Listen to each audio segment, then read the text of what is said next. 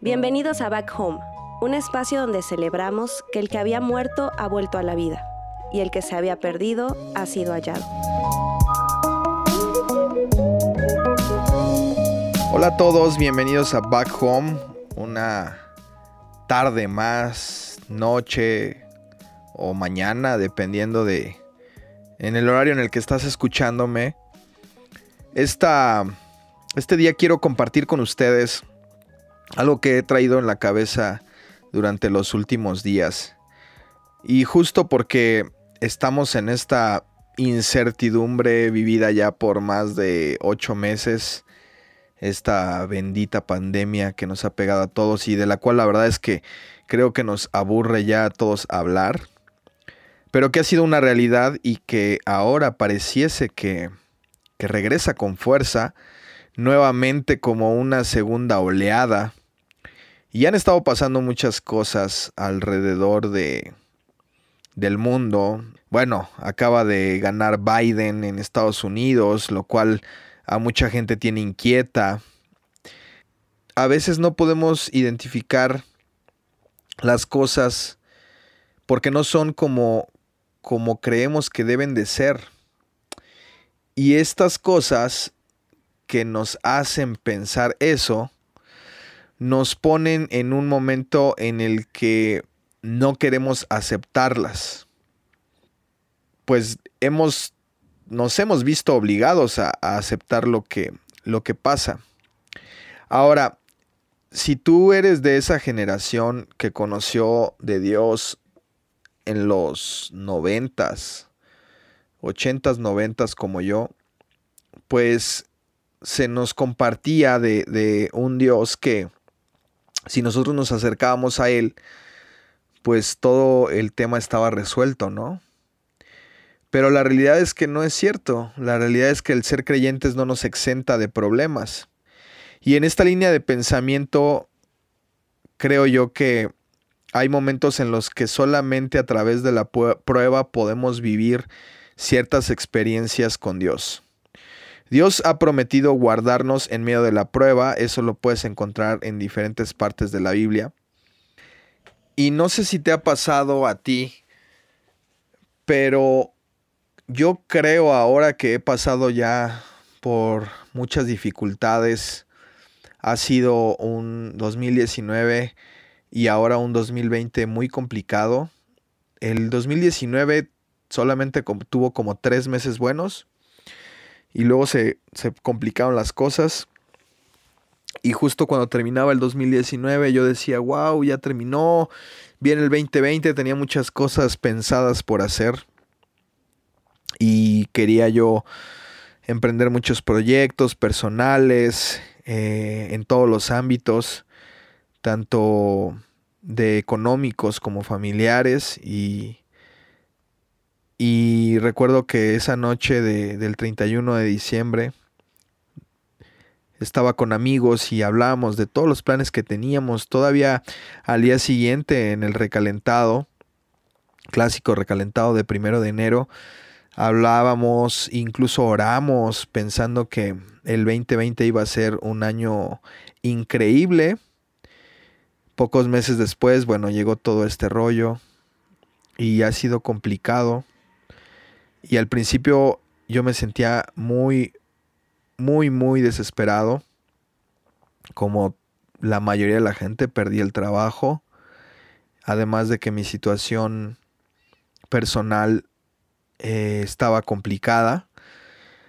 Pero hoy te puedo decir que sin duda alguna, y a lo mejor va a parecer raro lo que te voy a decir, pero sin duda alguna creo yo que hay como una bendición, unción, favor, o no sé cómo le quieres llamar, pero hay algo de parte de Dios que solamente se manifiesta cuando estamos en medio de una prueba.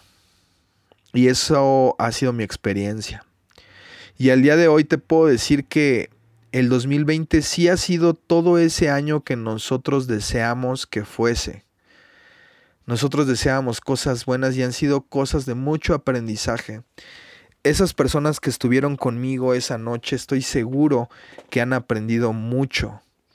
Y aunque desafortunadamente algunas de esas personas ya no están ahora cerca, no los tengo cerca, pero sé que han aprendido mucho. Han aprendido a valorar lo que sí tienen. Hemos aprendido a valorar lo que tenemos.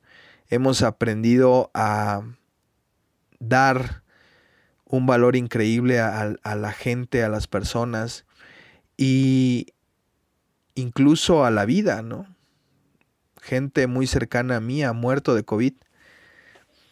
Eh, las últimas semanas, ni siquiera, ni siquiera te voy a hablar de hace meses, en las, en las semanas que han pasado.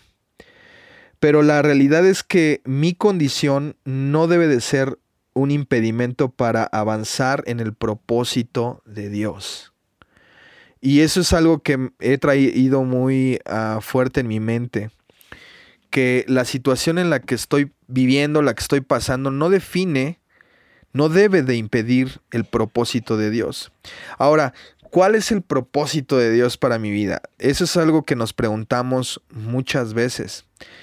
Pero más que preguntarnos cuál es el propósito, es que no podemos justamente detenernos a esperar esa respuesta. Porque se vuelve que nuestro mayor impedimento para que eso se logre justamente soy yo.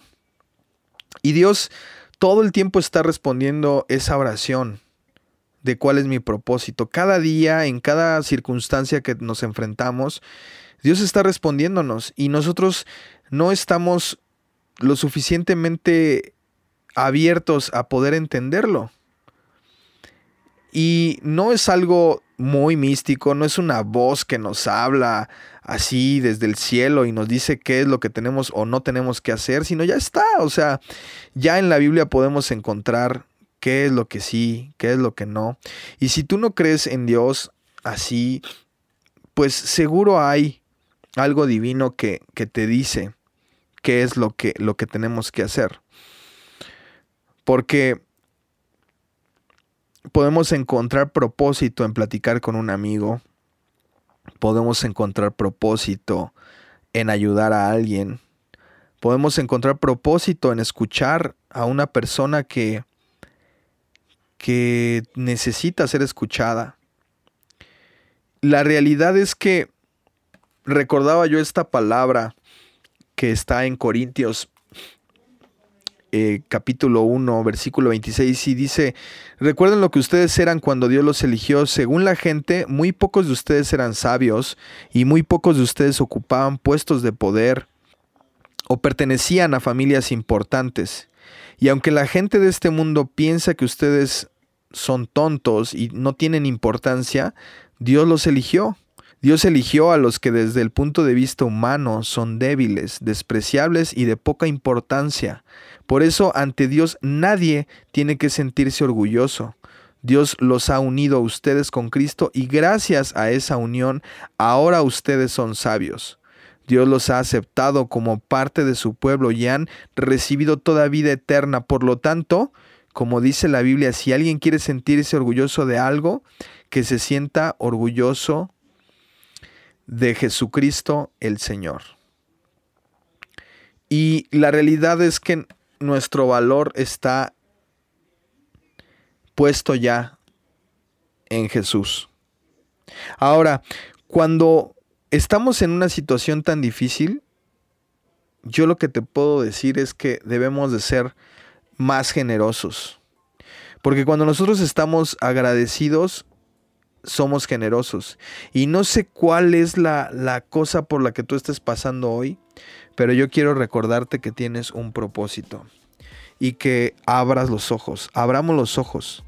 Seguro tu propósito está enfrente de ti y no te has dado cuenta. Así es que, nada, medítalo. Te lo voy a dejar ahí, medítalo y espero que encuentres que en todo lo que vives cada día hay un propósito. mucho más grande de lo que puedes imaginar. En cosas muy sencillas de la vida podemos hacer que la vida de personas cambie radicalmente. Te mando un abrazo y nos escuchamos la próxima semana. Adiós.